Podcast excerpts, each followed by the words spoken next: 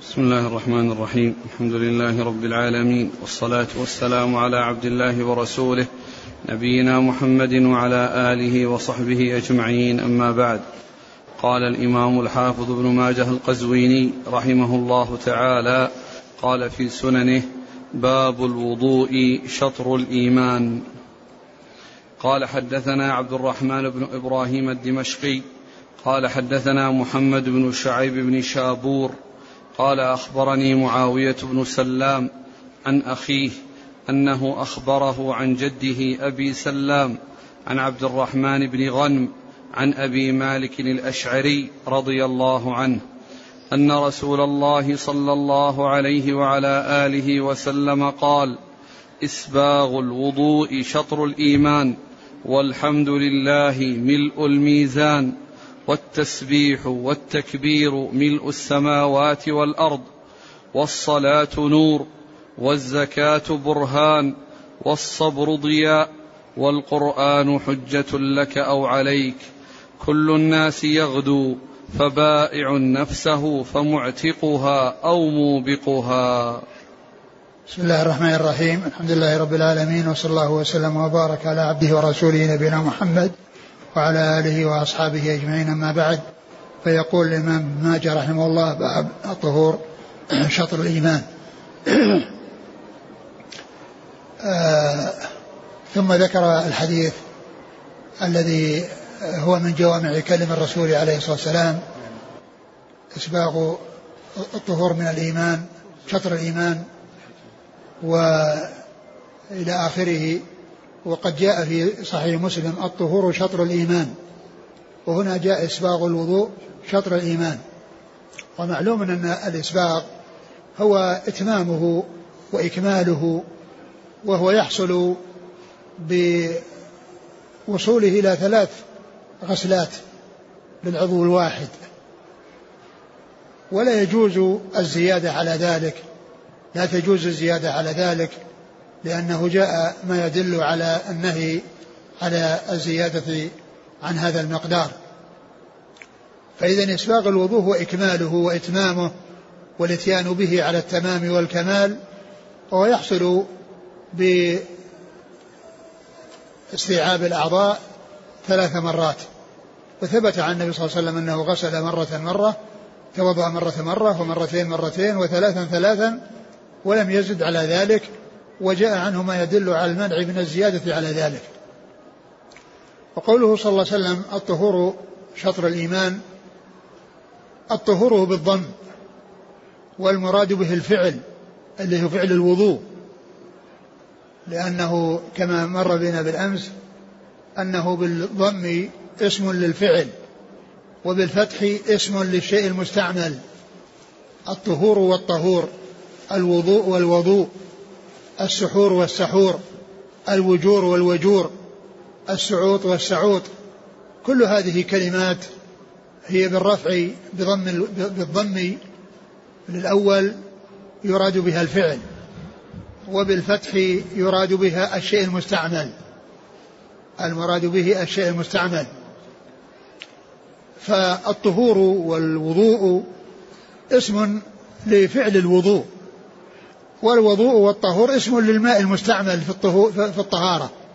اسم للماء المستعمل في الطهارة. والسعوط بالفتح اسم للشيء الذي يستصعط في الأنف.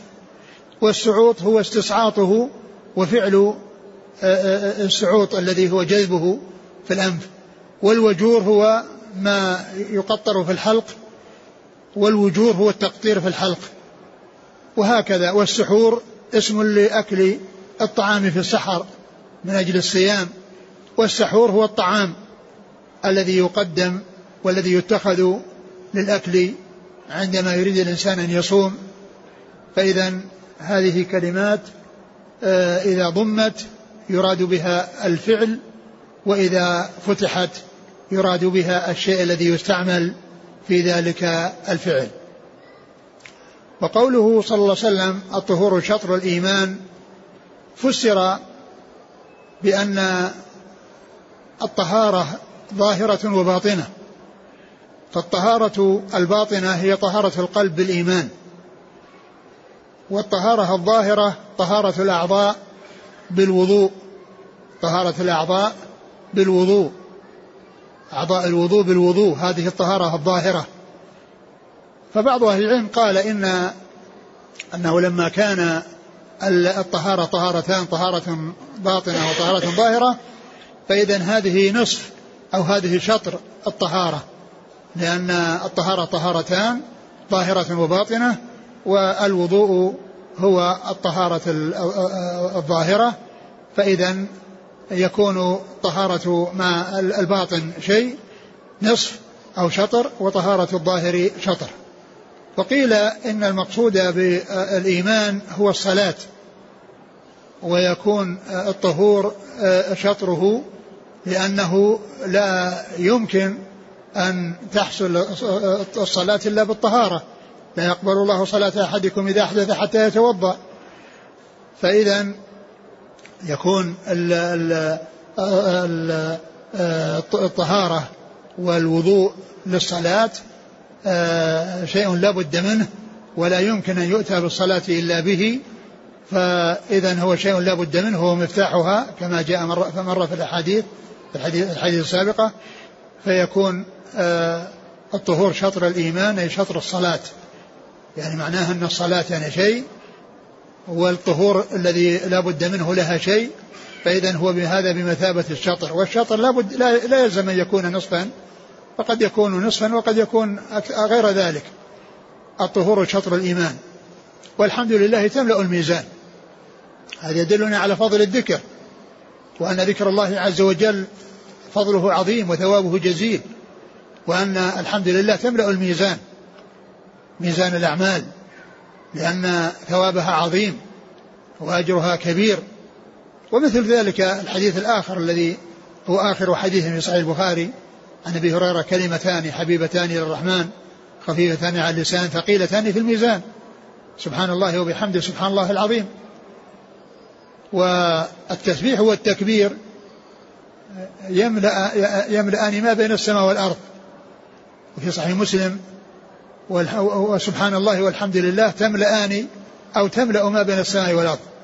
تملأان أو تملأ ما بين السماء والأرض يعني لو كانت أجساما فإنها تكون تسد وتغطي وتملأ ما بين السماء والأرض لضخامة ذلك الشيء الذي آه، آه، إذا وضع في الميزان يكون حجمه كبيرا فتملأان أو تملأ ما بين السماء والأرض. وذلك لعظم وضخامة يعني آه، أجرها وثوابها عند الله سبحانه وتعالى. ومن المعلوم أن الأشياء التي هي أعراض أو التي هي صفات أو التي هي أعمال وليس لها جرم أنها تكون يعني تكون يوم القيامة يعني لها أجرام وتكون على أجرام. ولهذا قال ثقيلتان في الميزان. يعني معناها أنه أنهما إذا وضع في الميزان يكونان ثقيلتان.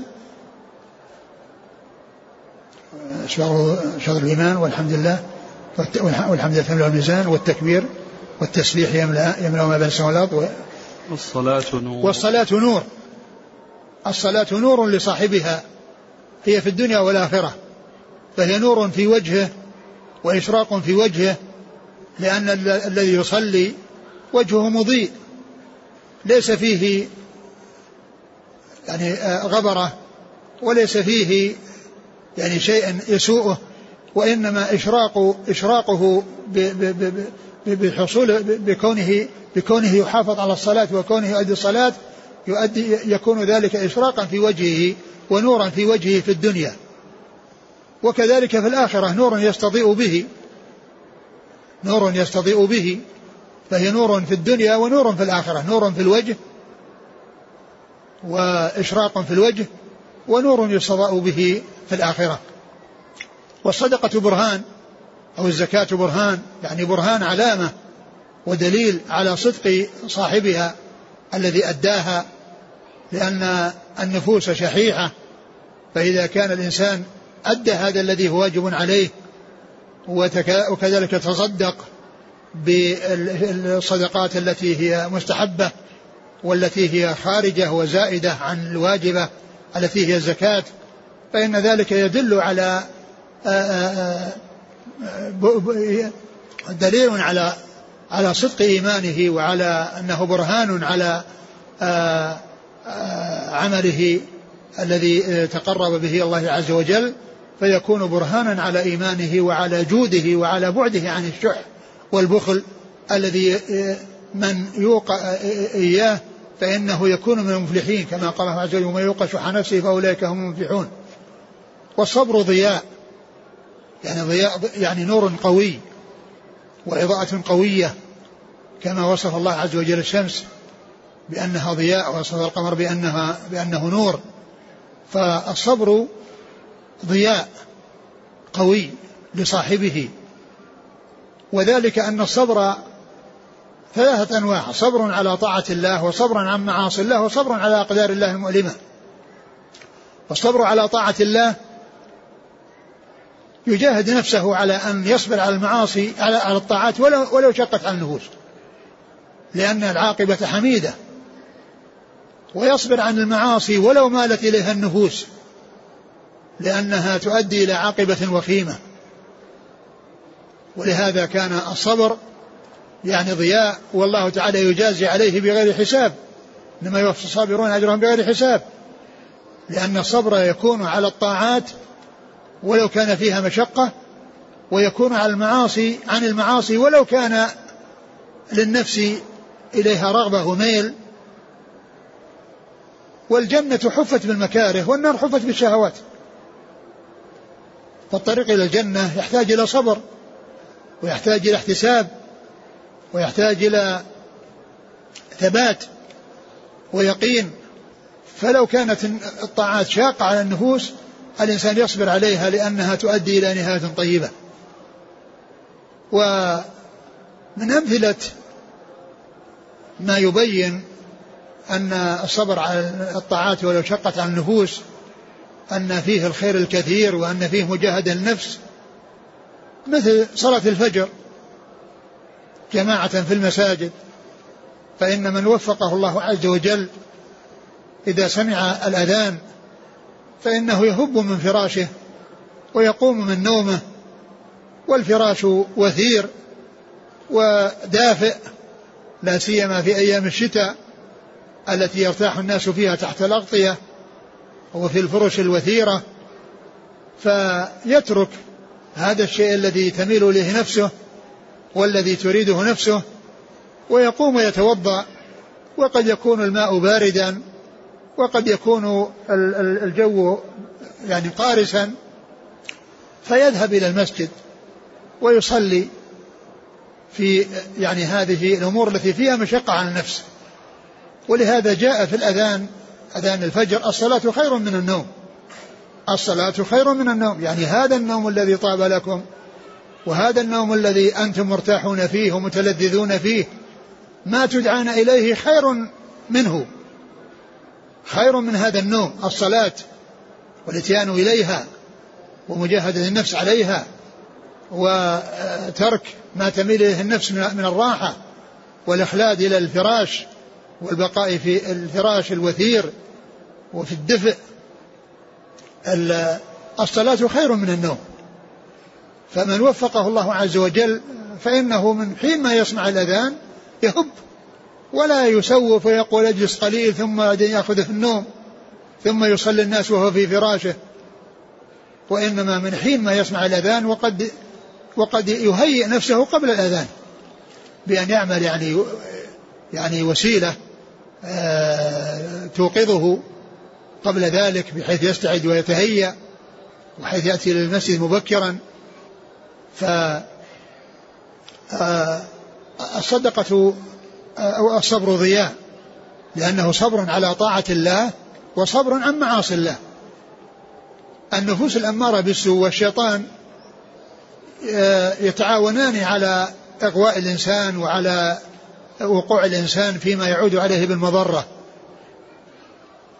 ووقوعه في الملذات المحرمة فإذا كان الإنسان موفقا وسالما من الاستسلام للشيطان والأمارة بالسوء والنفس الأمارة بالسوء فإنه آه، فإنه يبتعد عن المعاصي ولو مالت إليها النفوس.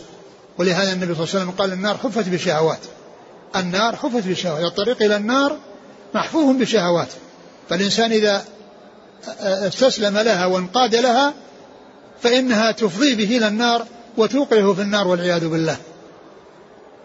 والصبر ضياء. وكذلك الصبر على أقدار الله المؤلمة. إذا حصل الإنسان مصيبة وحلت فيه مصيبة فإنه يصبر ويحتسب ولا يتضجر ولا يتسخط على القدر وإنما يؤمن ويرضى بقضاء الله وقدره. ويعلم أن ما أصابه لم يكن ليخطئه وما أخطأه لم يكن ليصيبه. وكل شيء بقضاء الله وقدره. فإذا حصل الإنسان مصيبة فإنه يصبر يعني على على تلك المصائب. فإذا الصبر مستوعب لهذه الأمور كلها. صبر على الطاعات ولو شقت النفوس وصبر على المعاصي ولو مات إليه النفوس وصبر على أقدار الله المؤلمة. وصبر على أقدار الله المؤلمة التي يكون الإنسان فيها تألم للنفس وتألم للإنسان فإنه يصبر والصبر ضياء. والقرآن حجة لك أو عليك. القرآن الذي أنزله الله على رسوله صلى الله عليه وسلم لهداية الخلق وإخراجهم من الظلمات إلى النور. من وفقه الله عز وجل لمعرفة لتعلم القرآن والعمل بما فيه فإنه يكون حجة له. لأنه عرف الحق وعمل به وإذا كان بخلاف ذلك فإنه يكون حجة عليه. فإنه يكون حجة عليه بحيث عرف الحق ولم يعمل به. ولهذا فرق بين من يقع في المعصية وهو عالم بحرمتها وبين من يقع فيها وهو جاهل فإنه فرق بين من يعرف الحق ويقع ويخالفه وبين من يجهل الحق فيقع في, في, في, في الأمر المحرم. ولهذا يقول الشاعر إذا كنت لا تدري فتلك مصيبة. إذا كنت لا تدري فتلك مصيبة. وإن كنت تدري فالمصيبة أعظم. لا يستوي من هو عالم ومن هو جهول. لا يستوي من يعلم, يعلم الحق ويعرض عنه. ويقع في الأمور المحرمة ومن يكون جاهلا به. ويقع في الأمر المحرم. لا يستوي هذا ولا يستوي, لا يستوي هذا وهذا. والقرآن حجة لك أو عليك. ثم قال كل الناس يغدو. فبايع نفسه فمعتقها أو موبقها. يعني كل إنسان يسعى في هذه الحياة. ولكن منهم من يبيع نفسه على الله. وذلك بالتزام ما أمر الله تعالى به واجتناب ما نهى عنه. ومنهم من يبيعها على الشيطان فيوبقها ويهلكها. وذلك بأن يقع في المعاصي التي تسخط الله وكذلك في ترك الأمور التي أوجبها الله والتي أمر الله تعالى بها. فهذا حديث عظيم من جوامع كلم الرسول الكريم عليه الصلاة والسلام. ولهذا أورده الإمام النووي رحمه الله في الأربعين. الأربعين النووية التي آه، عني في أن تكون من جوامع الكلم. وجعل الله لهذه الأربعين القبول. والشهرة عند الناس وانتشارها عند الناس ومعرفة الخاص والعام بها لأنها من جوامع كلم الرسول عليه الصلاة والسلام من العلماء كثيرون ألفوا في الأربعين والأربعين ما ثبت فيها حديث. أن من حفظ أربعين حديثا فله كذا. الأحاديث التي وردت في ذلك ضعيفة. ولكن آه، من العلماء من آه، جمع أربعين ومنهم النووي والأربعين للنووي هي التي حصل لها آه، الشهرة والانتشار وغيره ألف في الأربعين ولكن ما حصل لها شهرة التي حصلت لشهرة الأربعين التي جمعها الإمام النووي رحمه الله. وهذا الحديث منها وهي من جوامع الكلم. وقد زاد عليها أبو رجب الحنبلي رحمة الله عليه آه ثمانية أحاديث لأن الأربعين هي اثنين وأربعين. ولكنه قيل لها أربعين يعني باعتبار حذف الكسر وإلا فإنها ليست أربعين بالتحديد وإنما هي اثنان وأربعون. فابن رجب زاد عليها ثمانية حتى أوصلها خمسين وشرحها بكتاب نفيس عظيم من أحسن الكتب وهو, مشتمل على الآثار عن السلف في موضوع الحديث وسماه جامع العلوم والحكم في شرح خمسين حديثا من جوامع الكلم. جامع العلوم والحكم في شرح خمسين حديثا من جوامع الكلم فهذا الحديث من تلك الأربعين وقد شرحه شارح الأربعين ومن أحسن الشروح عليها وأوسعها وأجمعها وأفيدها كتاب ابن رجب الذي هو جامع العلوم والحكم في شرح خمسين حديثا من جوامع الكلم نعم. قال حدثنا عبد الرحمن بن إبراهيم الدمشقي عبد الرحمن بن إبراهيم الدمشقي هو ثقة أخرج حديثه. البخاري وأبو داود والنسائي وابن ماجه. البخاري وأبو داود والنسائي وابن ماجه وهذا وهذا الرجل يلقب دحيم. وكأن دحيم مأخوذة من عبد الرحمن وأحيانا تؤخذ الألقاب من الأسماء. تؤخذ الألقاب من الأسماء. كما يعني كثيرا مما بعض الذين يسمون عبد الله يقال لهم بعضهم عبدان وبعضهم عباد. يعني يكون لقبه عباد أو عبدان. يعني وهو واسمه عبد الله. فهناك يعني ألقاب تؤخذ من الأسماء أو تشعر بالأسماء. وهذا الرجل الذي هو عبد الرحمن بن إبراهيم الدمشقي لقبه دحيم وهو ثقة. نعم. عن محمد بن شعيب بن شابور. وهو؟ صدوق خير أصحاب السنن. نعم. عن معاوية بن سلام. وهو؟ ثقة رجل أصحاب الكتب. نعم. عن, أخيه. أخيه زيد؟ نعم. نعم. ثقة رجل البخاري في أدب المفرد ومسلم وأصحاب السنن. نعم. عن جده أبي سلام. وهو منطور الحبشي وهو أخرج له. البخاري في الأدب المفرد ومسلم وأصحاب السنن. وهو ثقة؟ نعم. نعم. عن عبد الرحمن بن غنم. وله رؤية اختلفه في صحبته. مختلف في صحبته نعم. أخرجه البخاري تعليقا وأصحاب السنن. نعم. عن أبي مالك الأشعري. رضي الله عنه أخرج له. البخاري تعليقا ومسلم وأبو داود والنسائي وابن ماجه. نعم. اللفظ الذي ذكره ابن ماجه إسباغ الوضوء شطر الإيمان. نعم. يعني هنا قال قال الوضوء الطهور شطر الإيمان في مسلم الطهور شطر الإيمان. وهذا فيه زيادة توضيح أن المقصود به يعني إكمال الوضوء وإتمامه والإتيان به على على التمام والكمال. نعم. يقول هل يدل الحديث على أن الصبر أفضل من الصلاة؟ لأنه ذكر أن الصلاة نور وأما الصبر فضياء. والضياء أقوى من النور. معلوم أن الصبر على طاعة الله والصبر عن معاصي الله والصبر على أقدار الله جامع للصلاة ولغيرها. لأن لأن الصبر على طاعة الله طاعة الله هي من الصلاة هي من طاعة الله بل هي أعظم. يعني الأمور التي يتقرب بها إلى الله عز وجل.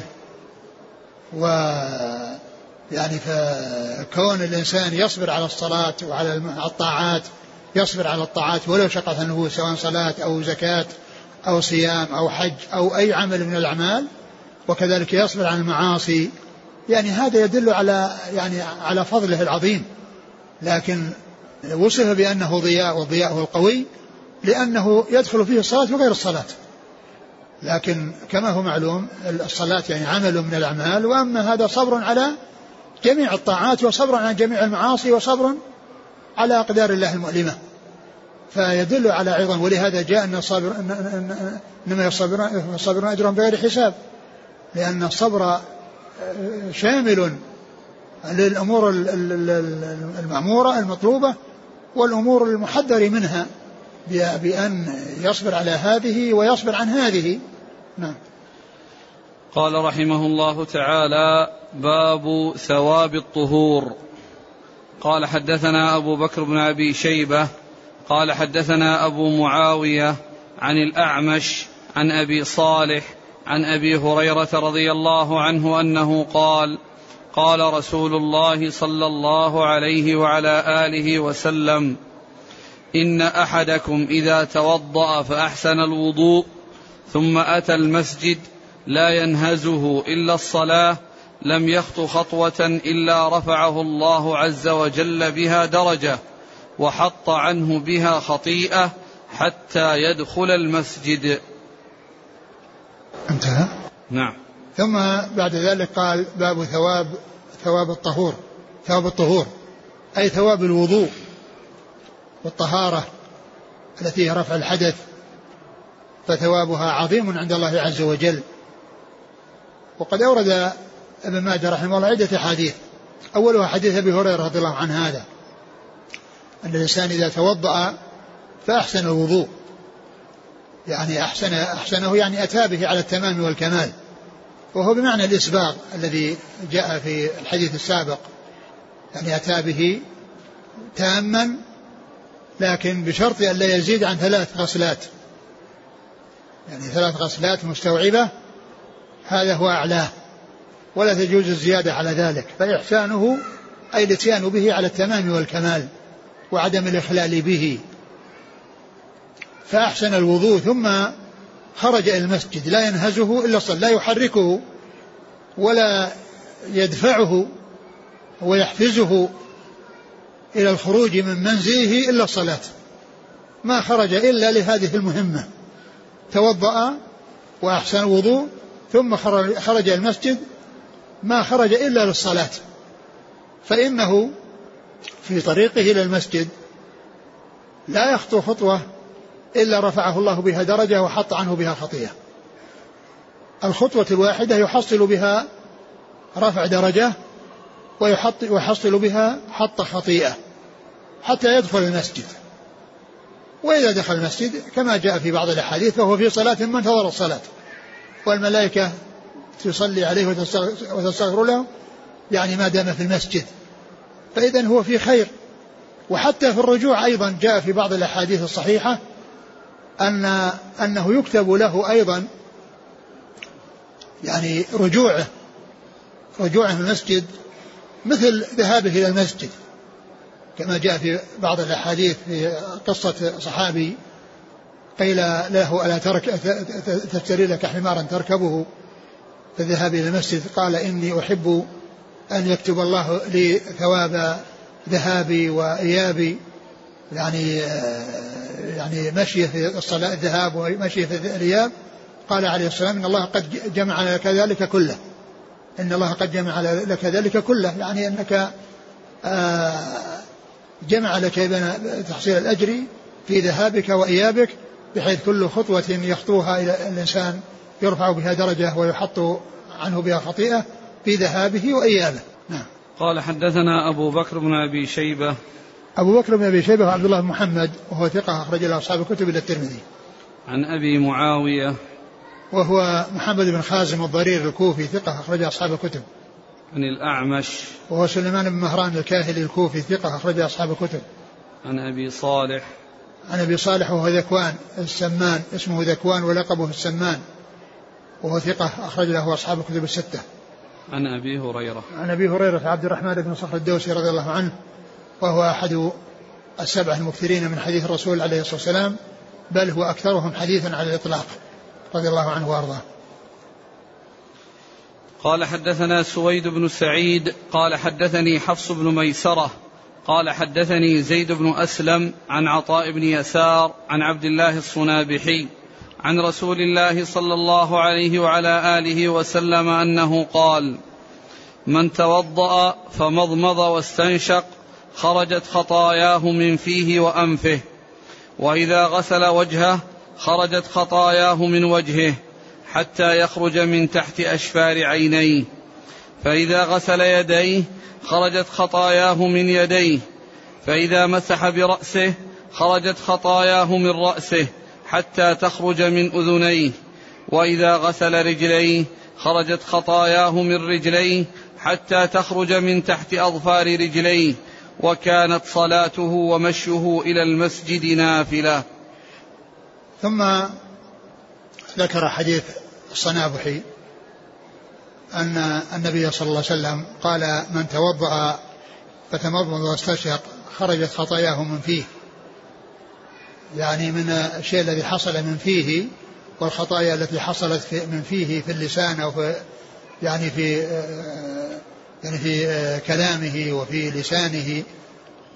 وكذلك إذا غسل وجهه خرجت خطاياه من وجهه وإذا غسل يديه خرجت خطاياه من يديه وإذا غسل مسح رأسه خرجت خطاياه من رأسه وإذا غسل رجليه خرجت خطاياه من رجليه.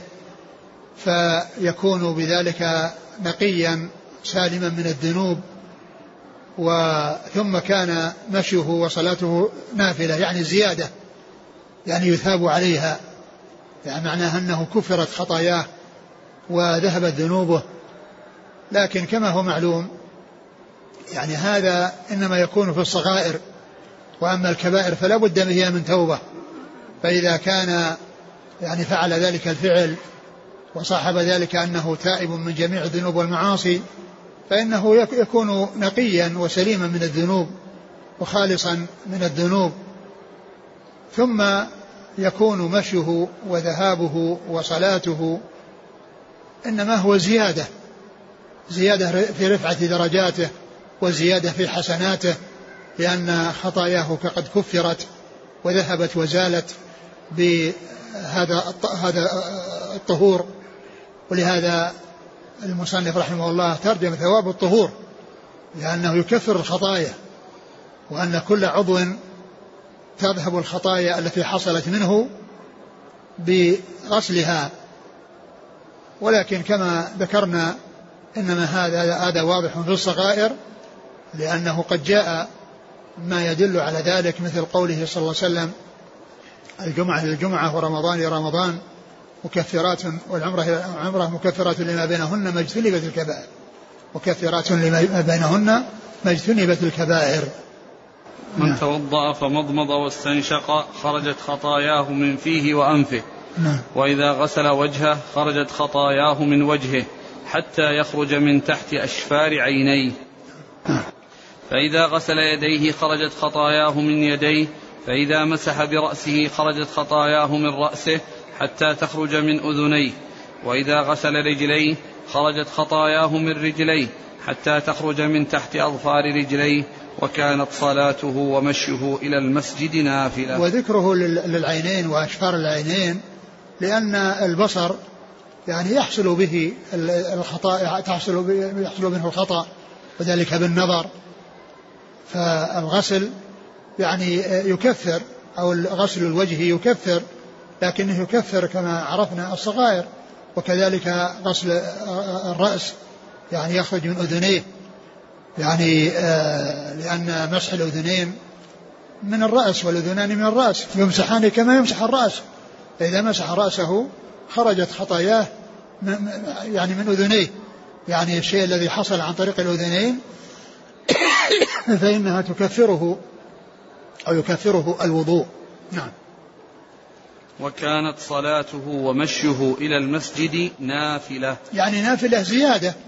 يعني زيادة لأن الذنوب يعني قد حطت بفعل بالوضوء فيكون يعني ذلك زيادة له في الدرجات وزيادة له في الحسنات. نعم.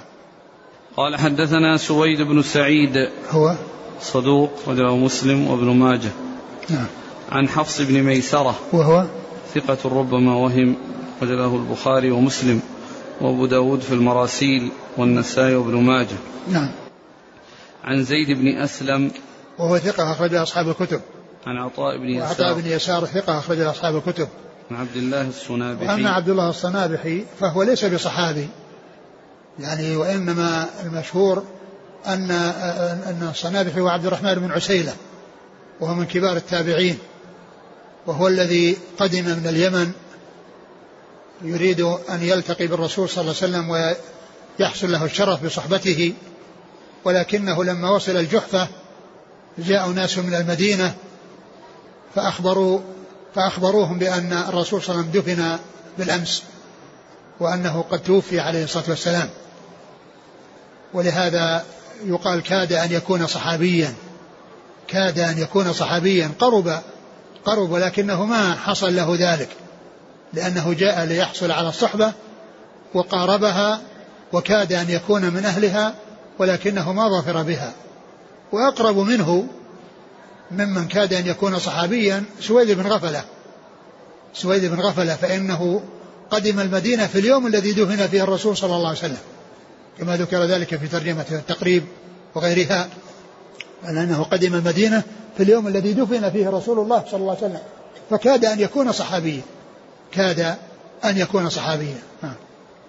أخرج له أبو داود والنسائي وابن ماجه.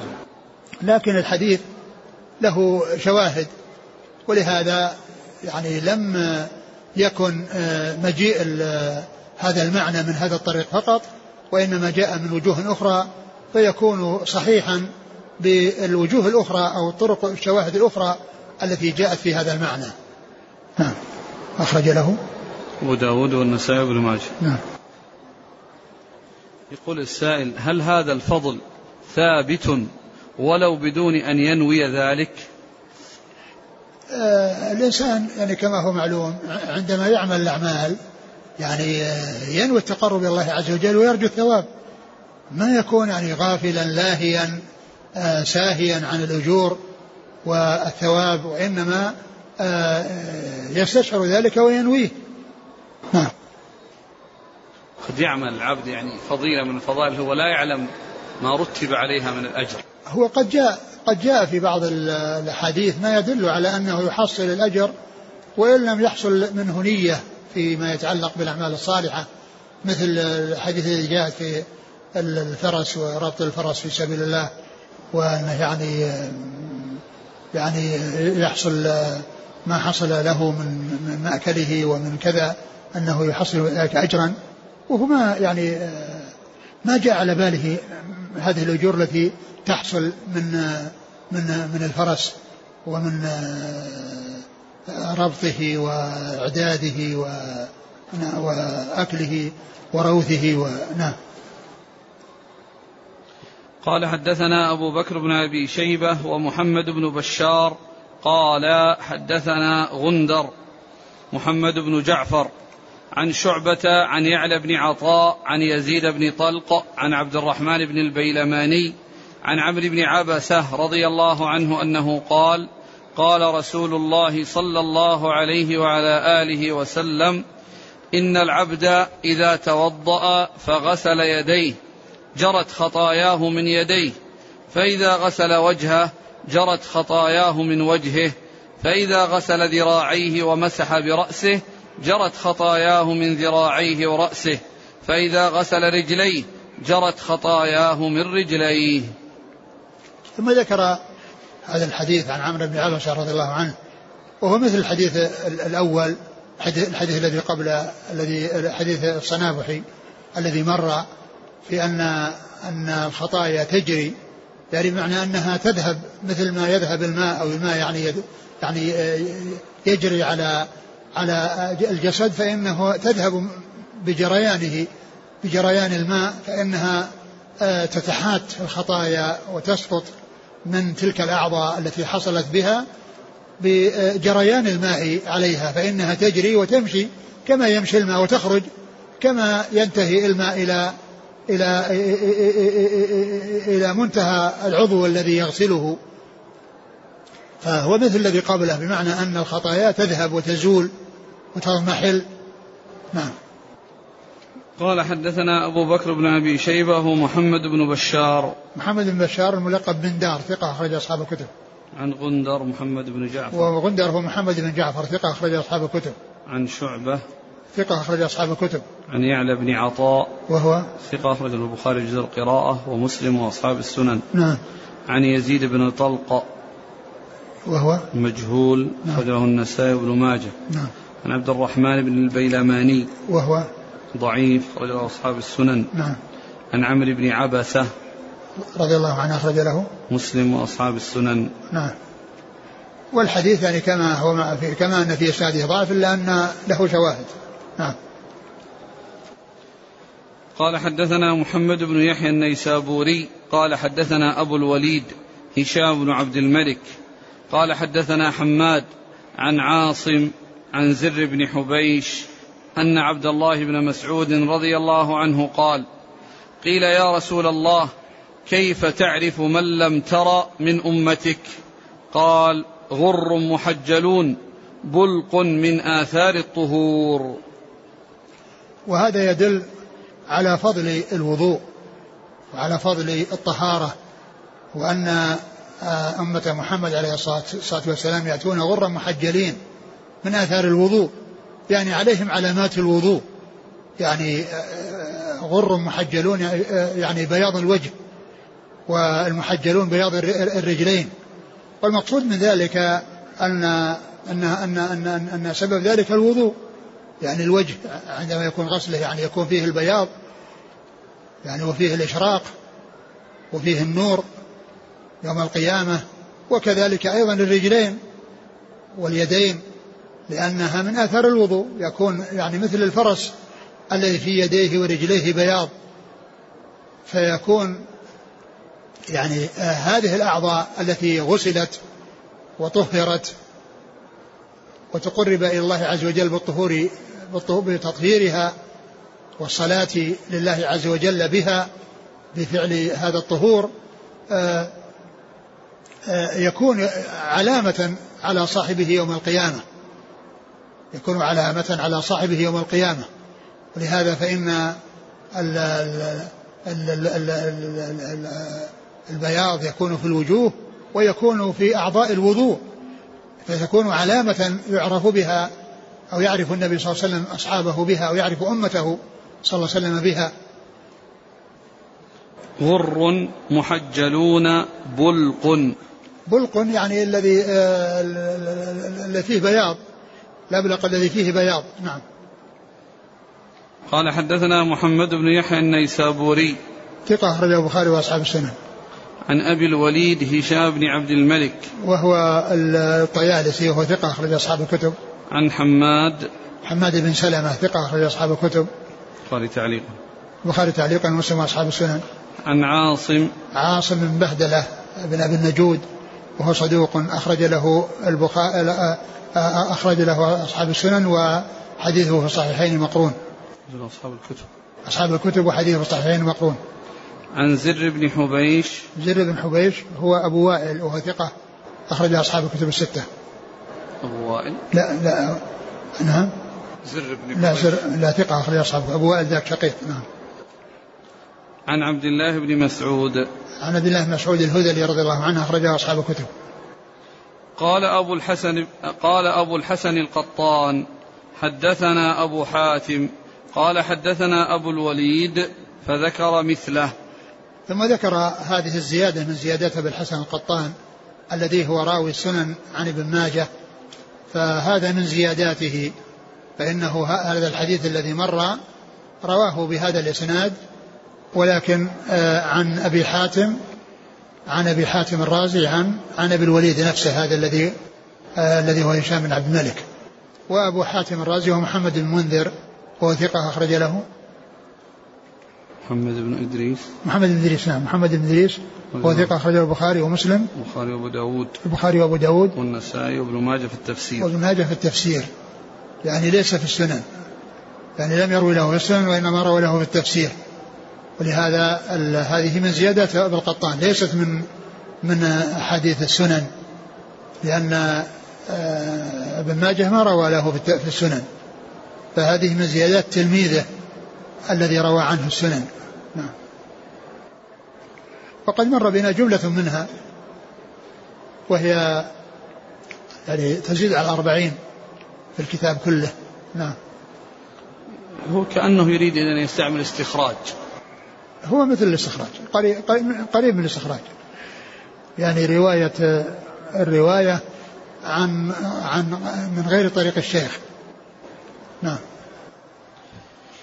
قال حدثنا عبد الرحمن بن إبراهيم قال حدثنا الوليد بن مسلم قال حدثنا الأوزاعي قال حدثنا يحيى بن أبي كثير قال حدثني محمد بن إبراهيم قال حدثني شقيق بن سلمة قال حدثني حمران مولى عثمان بن عفان قال رأيت عثمان بن عفان رضي الله عنه قاعدا في المقاعد فدعا بوضوء فتوضأ ثم قال رأيت رسول الله صلى الله عليه وسلم في مقعدي هذا توضأ مثل وضوئي هذا ثم قال من توضأ مثل وضوئي هذا غفر له ما تقدم من ذنبه وقال رسول الله صلى الله عليه وسلم ولا تغتروا ثم أورد حديث عمار رضي الله عنه وأنه دعا بوضوء يعني بماء يتوضأ به. دعا بوضوء يعني بماء يتوضأ به. وكان في المقاعد يعني مكان قريب من المسجد. يعني يتوضأ به يتوضأ فيه يعني في ذلك المكان. فتوضأ ولما فرغ من الوضوء قال من توضأ أن النبي صلى الله عليه وسلم توضأ مثل وضوء هذا وقال ما قال من توضأ؟ قال إيش؟ ثم قال صلى الله عليه وسلم قال رأيت صلى الله عليه وسلم في مقعدي هذا توضأ مثل وضوء هذا. نعم. ثم قال من توضأ مثل نعم. وضوء هذا غفر له ما يقول رأيت النبي صلى الله عليه وسلم توضأ في مقعدي هذا ثم قال من توضأ مثل وضوء هذا غفر له ما تقدم من ذنبه. وهذا يدل على فضل الوضوء لأنه يكفر الذنوب الماضية. لكن كما هو معلوم هذا محمول على الصغائر. وأما الكبائر فإنه لا بد فيها من توبة إلا إذا كان عند فعله هذا وعند وضوئه أنه آه، تائب من جميع الذنوب والمعاصي فإن كل ما مضى فإنه يحصل به التكفير الصغائر بفعل الطاعات وفعل الحسنات والمعاصي والكبائر إنما هي بالتوبة. فيكون إذا توضأ تائبا آه، نائبا منيبا إلى الله عز وجل آه، فإن ذنوبه كلها تكفر. وأما إذا كان مصرا على المعاصي ولم يتب منها لم يتب منها فإن الوضوء لا يكفرها والأعمال الصالحة لا تكفر الكبائر وإنما تكفر الصغائر كما قال الله عز وجل إن تجتنبوا كبائر ما تنهون عنه نكفر عنكم سيئاتكم. إن تجتنبوا كبائر ما تنهون عنه نكفر عنكم سيئاتكم. وكذلك الجمعة إلى الجمعة ورمضان إلى رمضان مكفرات لما بينهن ما اجتنبت الكبائر. ثم قال ولا تغتروا. يعني لا تغتروا بهذا الثواب فتتركوا العمل أو تتهاونوا في الأعمال لعظم الثواب. يعني هذا من جنس قوله صلى الله عليه وسلم لمعاذ في الحديث حق الله على عباده حق عباده الله قال لا تبشر الناس فيتكلوا. لا تبشرهم فيتكلوا. يعني يتكلوا على عظم الثواب فيقصروا في الأعمال وإنما يجتهدون في الأعمال. ولا يغتروا بكثرة الثواب, بكثرة الثواب فيكون مانعا لهم عن أن ينشطوا في الأعمال الصالحة. نعم. قال حدثنا عبد الرحمن بن إبراهيم عن الوليد بن مسلم. الوليد بن مسلم الدمشقي ثقة أخرج أصحاب الكتب. عن الأوزاعي. وهو وهو عبد الرحمن بن عمرو الأوزاعي ثقة أخرج أصحاب الكتب. عن يحيى بن أبي كثير. وهو ثقة أخرج أصحاب الكتب. عن محمد بن إبراهيم. وهو ثقة أخرج أصحاب الكتب. عن شقيق بن سلمة. وهو ثقة أخرج أصحاب الكتب. عن حمران. عن حمران مولى عثمان رضي الله عنه أخرج أصحاب الكتب. عن عثمان. عن عثمان بن عفان رضي الله عنه أمير المؤمنين وثالث الخلفاء الراشدين الهادي المهديين صاحب المناقب الجمة والفضائل الكثيرة وحديثه عند أصحاب الكتب الستة. قال رأيت عثمان بن عفان قاعدا في المقاعد. المقاعد مكان قريب من المسجد يعني يتوضأ فيه. قول البوصيري بأني إنما أوردته لقوله ولا تغتروا.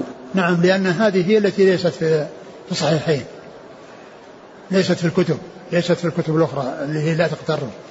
يعني من أجلها يعني أتى بالزيادة. وإلا فإن الحديث موجود في الكتب. حديث حمران هذا موجود في الصحيحين وفي غيرهما.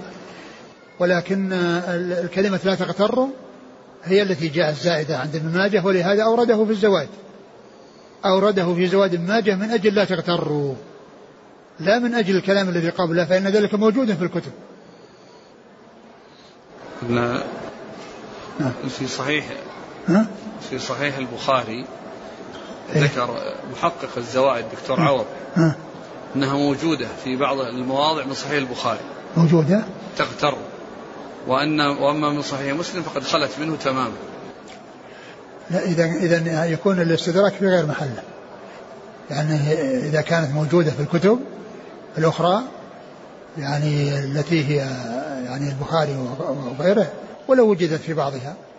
المهم أن أنها ما توجد فيها لأنها تعتبر هذه زائدة على فإذا كانت أنها موجودة هنا عبارة السندي بس غير واضحة ولا هو ذكرها الدكتور عوض ذكر هذا الكلام ذكر مكانها أي نعم آه. هنا يقول آه، وفي الزوائد يقول آه، السندي في الحاشي. الحديث في مسلم خلا قوله ولا تغتروا. فإنها ذكرت في الزوائد انتهى قلت قال في الصحيح هذا ظاهر البخاري.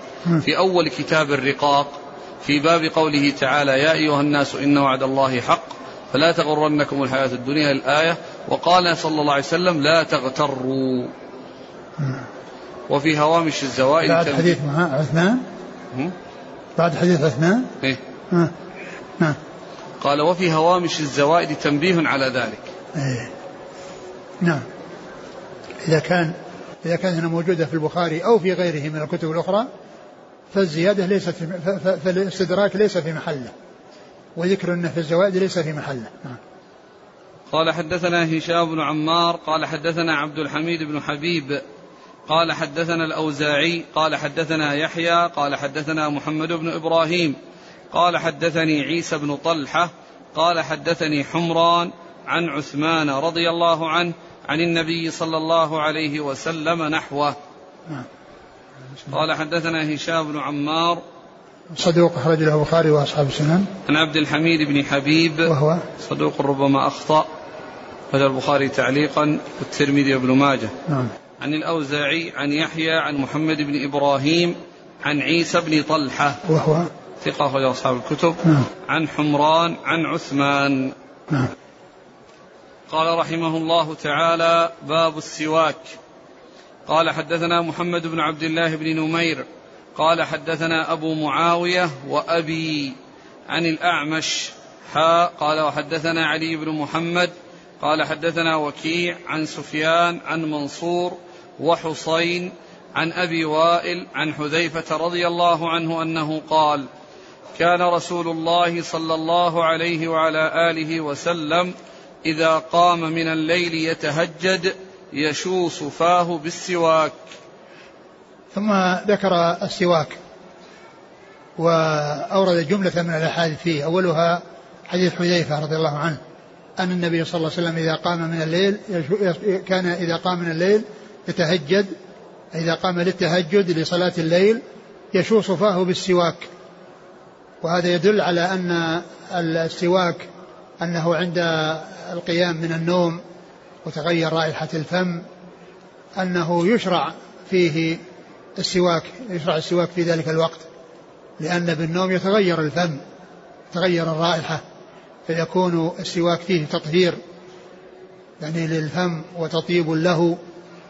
وقد جاء في الحديث آه، كما سيأتي- سيأتي السواك مطهرة للفم مرضاة للرب لأن السواك فيه تطهير للفم وتنظيف له. وتطيب له. فكان عليه الصلاة والسلام إذا قام من النوم للتهجد يشوص فاه بالسواك يشوص يعني يدلكه يدلك أسنانه بالسواك يعني ليزيل ما علق بها وما كان عليها فينظفها ويطهرها ويطيبها. نعم. قال حدثنا محمد بن عبد الله بن نمير. وهو؟ ثقة أخرج أصحاب الكتب. نعم. عن أبي معاوية وأبيه. أبو معاوية مرة وأبوه عبد الله بن نمير ثقة أخرج أصحاب الكتب. عن الأعمش. نعم. حا قال وحدثنا علي بن محمد. هو الطنافسي أخرج له البخاري النسائي في مسند علي وابن ماجه. عن وكيع. وكيع بن الجراح الرؤاسي الكوفي ثقة أخرج أصحاب الكتب. عن سفيان. سفيان هو الثوري ثقة أخرج أصحاب الكتب. عن منصور. منصور بن معتمر ثقة أخرج أصحاب الكتب. وحصين حسين بن عبد الرحمن ثقة أخرج أصحاب الكتب. عن أبي وائل. وهو شقيق بن سلمة ثقة أخرج أصحاب الكتب. وأبو وائل هو الذي مر في إسناد سابق قبل هذا شقيق بن سلمة لأنه أحيانا يذكر باسمه وأحيانا يذكر بكنيته. ومن أنواع علوم المصطلح علوم الحديث معرفة الكنى لأن وفائدة معرفتها ألا يظن الشخص الواحد شخصين. لأن الذي ما يعرف أن شقيق بن سلمة هو أبو وائل يظن أنه إذا جاء أبو وائل في, في إسناد وشقيق بن سلمة في إسناد يظن هذا غير هذا. يظن هما شخصين مع أنهما شخص واحد. ففائدة معرفة هذا النوع من علوم الحديث ألا يظن الشخص الواحد شخصين. فهو مشهور بكنيته أبو وائل وأيضا مشهور باسمه ويذكره بهذا أحيانا وبهذا أحيانا وهو شخص واحد. نعم. عن حذيفة. حذيفة بن اليمان رضي الله عنه أخرج أصحاب الكتب. قال حدثنا أبو بكر بن أبي شيبة قال حدثنا أبو أسامة وعبد الله بن نمير عن عبيد الله بن عمر عن سعيد بن أبي سعيد المقبري عن أبي هريرة رضي الله عنه أنه قال قال رسول الله صلى الله عليه وعلى آله وسلم لولا أن أشق على أمتي لأمرتهم بالسواك عند كل صلاة. وهذا أيضا يدل على فضل السواك للصلوات وعند الإقبال عليها والاتجاه إليها وعند ما يريد الإنسان أن يصلي فإنه يستاك ليكون فمه نظيفا طاهرا طيبا يعني عند إقباله على مناجاة الله عز وجل. وهذا يدل على تأكده وعلى فضله وأن الرسول صلى الله عليه وسلم آه، آه، شرعه للناس ورغب الناس فيه بهذا الحديث وغيره ولكنه لم يوجبه وإنما فعل ذلك خوف المشقة. يعني ترك إيجابه خوف المشقة. وهذا مما يستدل به على أن الأوامر منها ما هو واجب ومنها ما هو مندوب. لأن قوله لولا أن أشق على أمتي لأمرتهم بالسواك يعني أمر إيجاب. أما أمر الاستحباب فهو حاصل. الاستحباب هو حاصل وموجود. ولكن الشيء الذي امتنع منه خشية المشقة هو الإيجاب. لولا أن أشق على أمتي لأمرتهم يعني أمر إيجاب. لأن أمر الاستحباب حاصل وموجود ولكن الذي تركه خوف المشقة الإيجاب. لولا أن أشق على أمتي لأمرتهم بالسواك عند كل صلاة. فهذا يدل على تأكد السواك عند الصلوات. نعم. قال حدثنا أبو بكر بن أبي شيبة عن أبي أسامة. أبو أسامة آآ آه، آآ آه، هو حماد. حماد بن, حماد بن أسامة ثقة أخرج أصحاب الكتب. وعبد الله بن نمير عن عبيد الله بن عمر وهو ثقة أخرج أصحاب الكتب. عن سعيد بن أبي سعيد المقبوري وهو ثقة أخرج أصحاب الكتب. عن أبي هريرة. نعم. قال حدثنا سفيان بن وكيع قال حدثنا عثام بن علي عن الأعمش عن حبيب بن أبي ثابت عن سعيد بن جبير عن ابن عباس رضي الله عنهما أنه قال كان رسول الله صلى الله عليه وسلم يصلي بالليل ركعتين ركعتين ثم ينصرف فيستاك. ثم ذكر يعني بعد ذلك يعني هذا الحديث وأن النبي صلى الله عليه وسلم كان يعني إذا قام من الليل يصلي ركعتين ركعتين ثم ينصرف ويستاك. ثم ينصرف ويستاك. فهذا يعني فيه فضل السواك والدلالة على السواك وأن الإنسان آه يعني وأن النبي صلى الله عليه وسلم كان يستاك عند قيامه من النوم كما مر في الحديث الأول كان إذا قام من النوم للتهجد يشوص يشوص فاه بالسواك ثم قال هنا ثم يستاك يعني بعد ذلك. نعم. قال حدثنا سفيان بن وكيع. سفيان بن وكيع صدوق يعني آه، ابتلي بوراقه ونصح ولم ينتصح فترك حديثه. ولكن الحديث يعني كما هو معلوم يعني قضية السواك وثبوت السواك جاء من وجوه متعددة. نعم. أخرج له الترمذي وابن ماجه. نعم. عن عثاب بن علي. هو؟ صدوق للبخاري وأصحاب السنن. نعم. عن الأعمش عن حبيب بن أبي ثابت. وهو ثقة أخرج أصحاب الكتب. عن سعيد بن جبير. ثقة أخرج أصحاب الكتب. عن ابن عباس. ابن عباس بن عبد المطلب رضي الله تعالى عنهما. أحد العباد الأربعة وأحد السبعة المعروفين بكثرة الحديث عن رسول الله صلى الله عليه وسلم.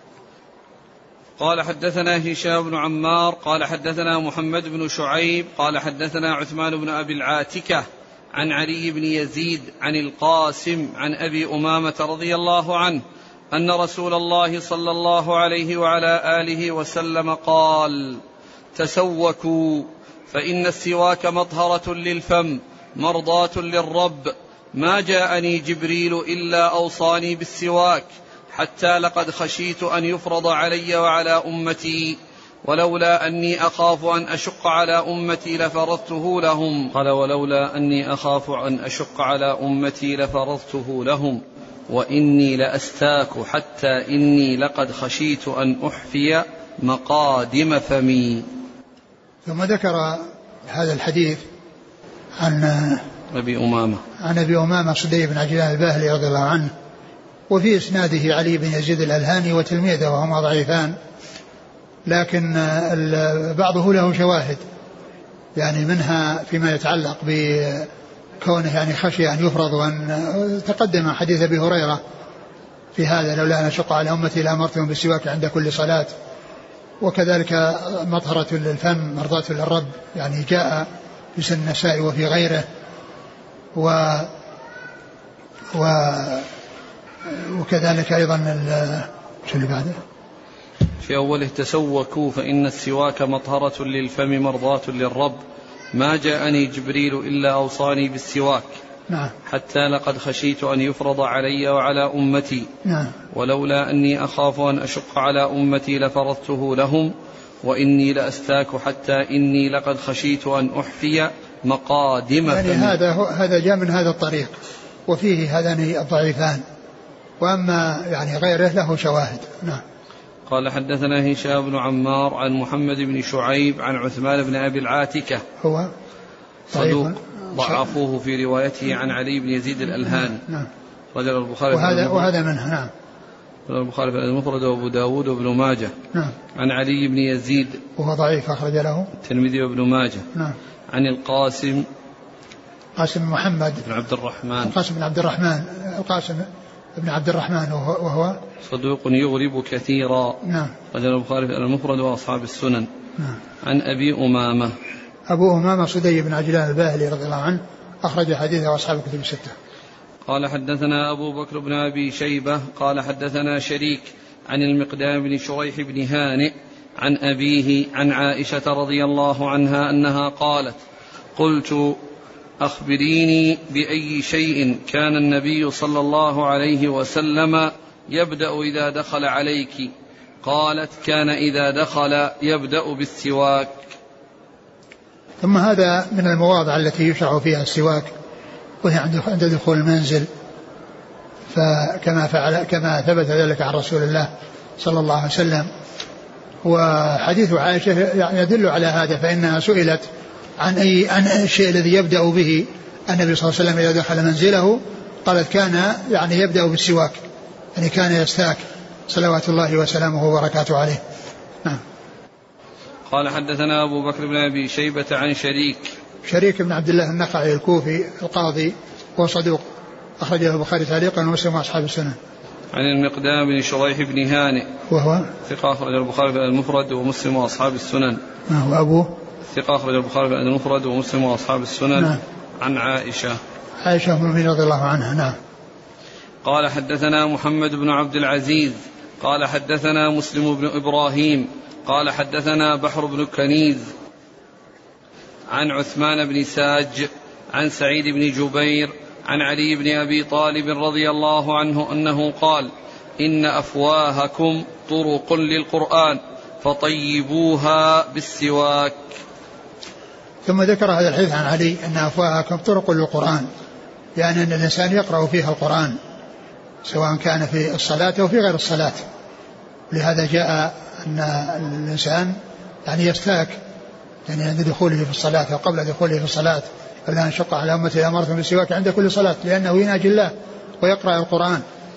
وكذلك أيضا في, في, في جميع الأحوال السواك فيه تطيب للفم وتطهير له وتنظيف له وكون الإنسان يقرأ القرآن وهو يعني على هذه الحالة الحسنة. يعني هذا مما يدل عليه هذا الحديث. أن أفواهكم طرق للقرآن يعني أن أن قراءة القرآن إنما تكون بالأفواه فتطيب تطيب بالسواك وتطهر بالسواك. والحديث في إسناده متكلم فيه ويعني ضعف بسببه. والشيخ ناصر رحمه الله ذكر له بعض الشواهد الدالة على معناه. نعم. قال حدثنا محمد بن عبد العزيز. وابن أبي رزمة وهو؟ ثقة أخرج البخاري وأصحاب السنن. نعم. عن مسلم بن إبراهيم. وهو ثقة أخرج أصحاب الكتب. عن بحر بن كنيز. وهو ضعيف. أخرج ابن ماجه. نعم. عن عثمان بن ساج. وهو فيه ضعف. أخرج له النسائي بن ماجه. نعم. عن سعيد بن جبير. نعم. عن, عن- سعيد, عن سعيد بن جبير ثقة أخرج أصحاب الكتب. عن علي بن أبي طالب. نعم. انتهى الباب. والله تعالى أعلم وصلى الله وسلم وبارك على عبده ورسوله نبينا محمد وعلى آله وأصحابه أجمعين.